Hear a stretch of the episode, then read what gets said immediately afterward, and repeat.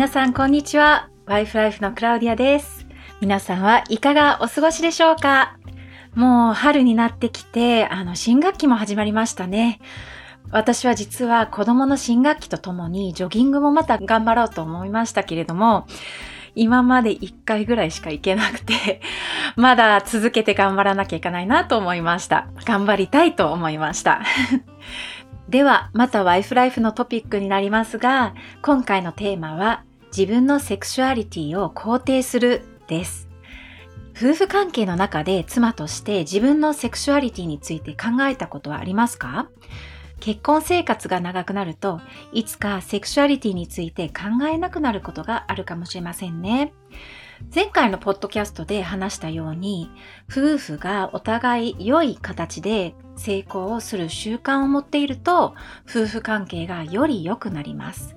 実は夫婦関係のためには本当に大切なんですね。この性的関係のことが。でも、男性と違って女性はセックスしたい気持ちはそこまで多くないですね。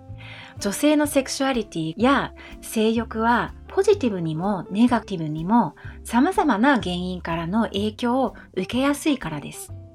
これは実は良いことなのですね。あの様々な原因からの影響を受けやすいことがセクシュアリティを高めるためには多くの影響因子があるという事実は、私たちが取り組むことができるチャンスを与えてくれます。この影響力のある因子のことは、このいつつのことです。いちばんめ、自分のエネルギーレベルに気をつける。にばんめ、セルフイメージを向上させる。さんばんめ、自分の夫のラブランゲージ、あの、愛の言語ですね。それを発見する。よんばんめ、五感の一つを再統合する。ごばんめ、夫との美しい性の思い出を育む。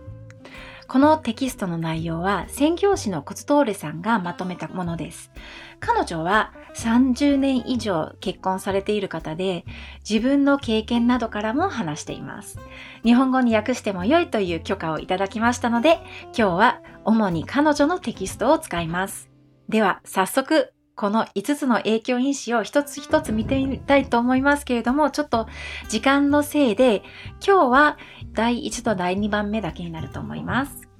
はい、ではだいいちばんめ。あなたのエネルギーレベル。女性がセックスに興味を持つかどうかに疲労が大きく関わっているのは、当然のことだと思う女性は多いと思います。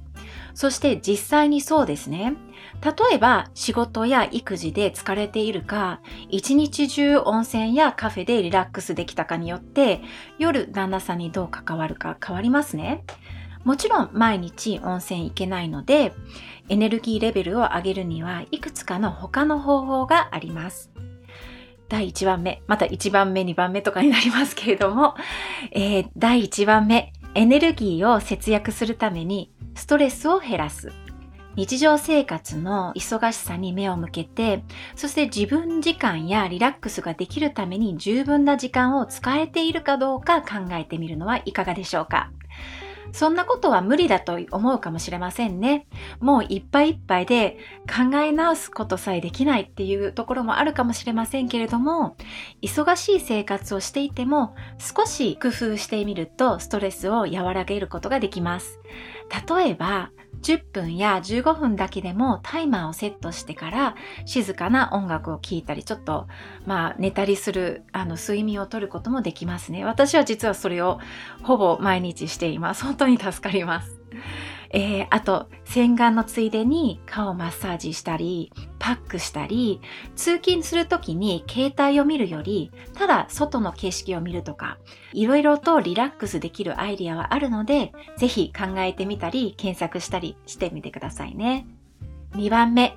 十分な睡眠をとっていますか？睡眠不足は体に良くないし、実はラブキラーでもあります。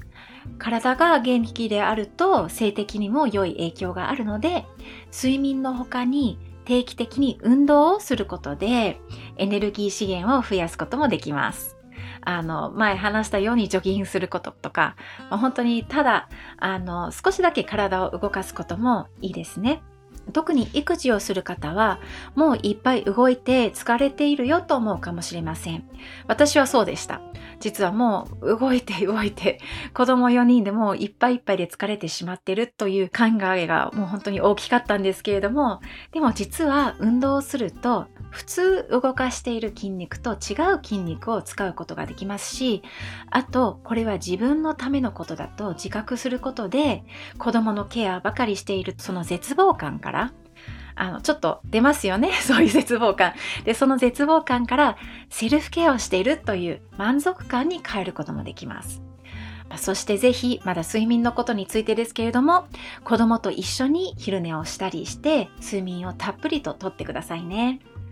さんばんめ、食生活に気を配り、バランスの取れた健康的な食品を十分に食べるようにすると、体も喜ぶし、エネルギーレベルが上がります。もう日本では本当に美味しい、そして健康的な食品がいっぱいあるので、あのぜひ、あの、まあ、私は料理するのが好きなので、まあ、楽しく作るんですけれども、あの料理を作ること楽しくないとか、まあ、あんまり時間がなくても、それでもバランスを取取れた健康的な食事をとるのは大事ですので、あのぜひそうしてみてくださいね。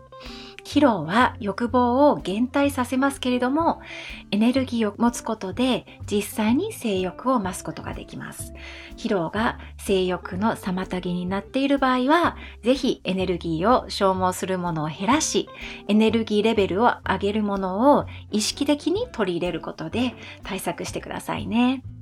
いちばんめがあなたのエネルギーレベルでした。にばんめ、あなたのセルフイメージ。あなたの夫はもしかしたらあなたのことをセクシーだと言ってくれる、それか言ってくれたかもしれませんね。まあもしかしたら特に結婚する前とか結婚した後の初めの時かもしれませんけれども、そう言われると少し恥ずかしいかもしれませんが、嬉しいですね。あなたはセクシーだとか言われると嬉しいですよね。えー、コズトーレさんは多くの女性から自分がセクシーどころか全く可愛くないと感じることを聞きました。実はコズトーレさんも結婚生活の中でこの自分の体は可愛くないという間違ったひねくれた思い込みによって長年落ち込んでいました。そういう思い込みはお互いの性的愛を邪魔してしまいます。もしこの感覚があなたの邪魔をしているなら、何か手を打つべきです。まあそういう時です。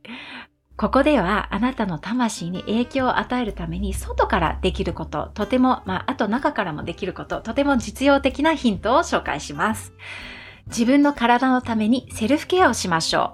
う。日本ではもう皆さん、あの、ほぼ毎日、毎日でしょうね。あの、お風呂に入るので、本当にそれも体のためにいいことですね。あの、本当にリラックスもできますし、体にとっていいことです。あ、それと、それ以外にも、ペディキュアやフェイスマスクをして自分にご褒美をあげましょう。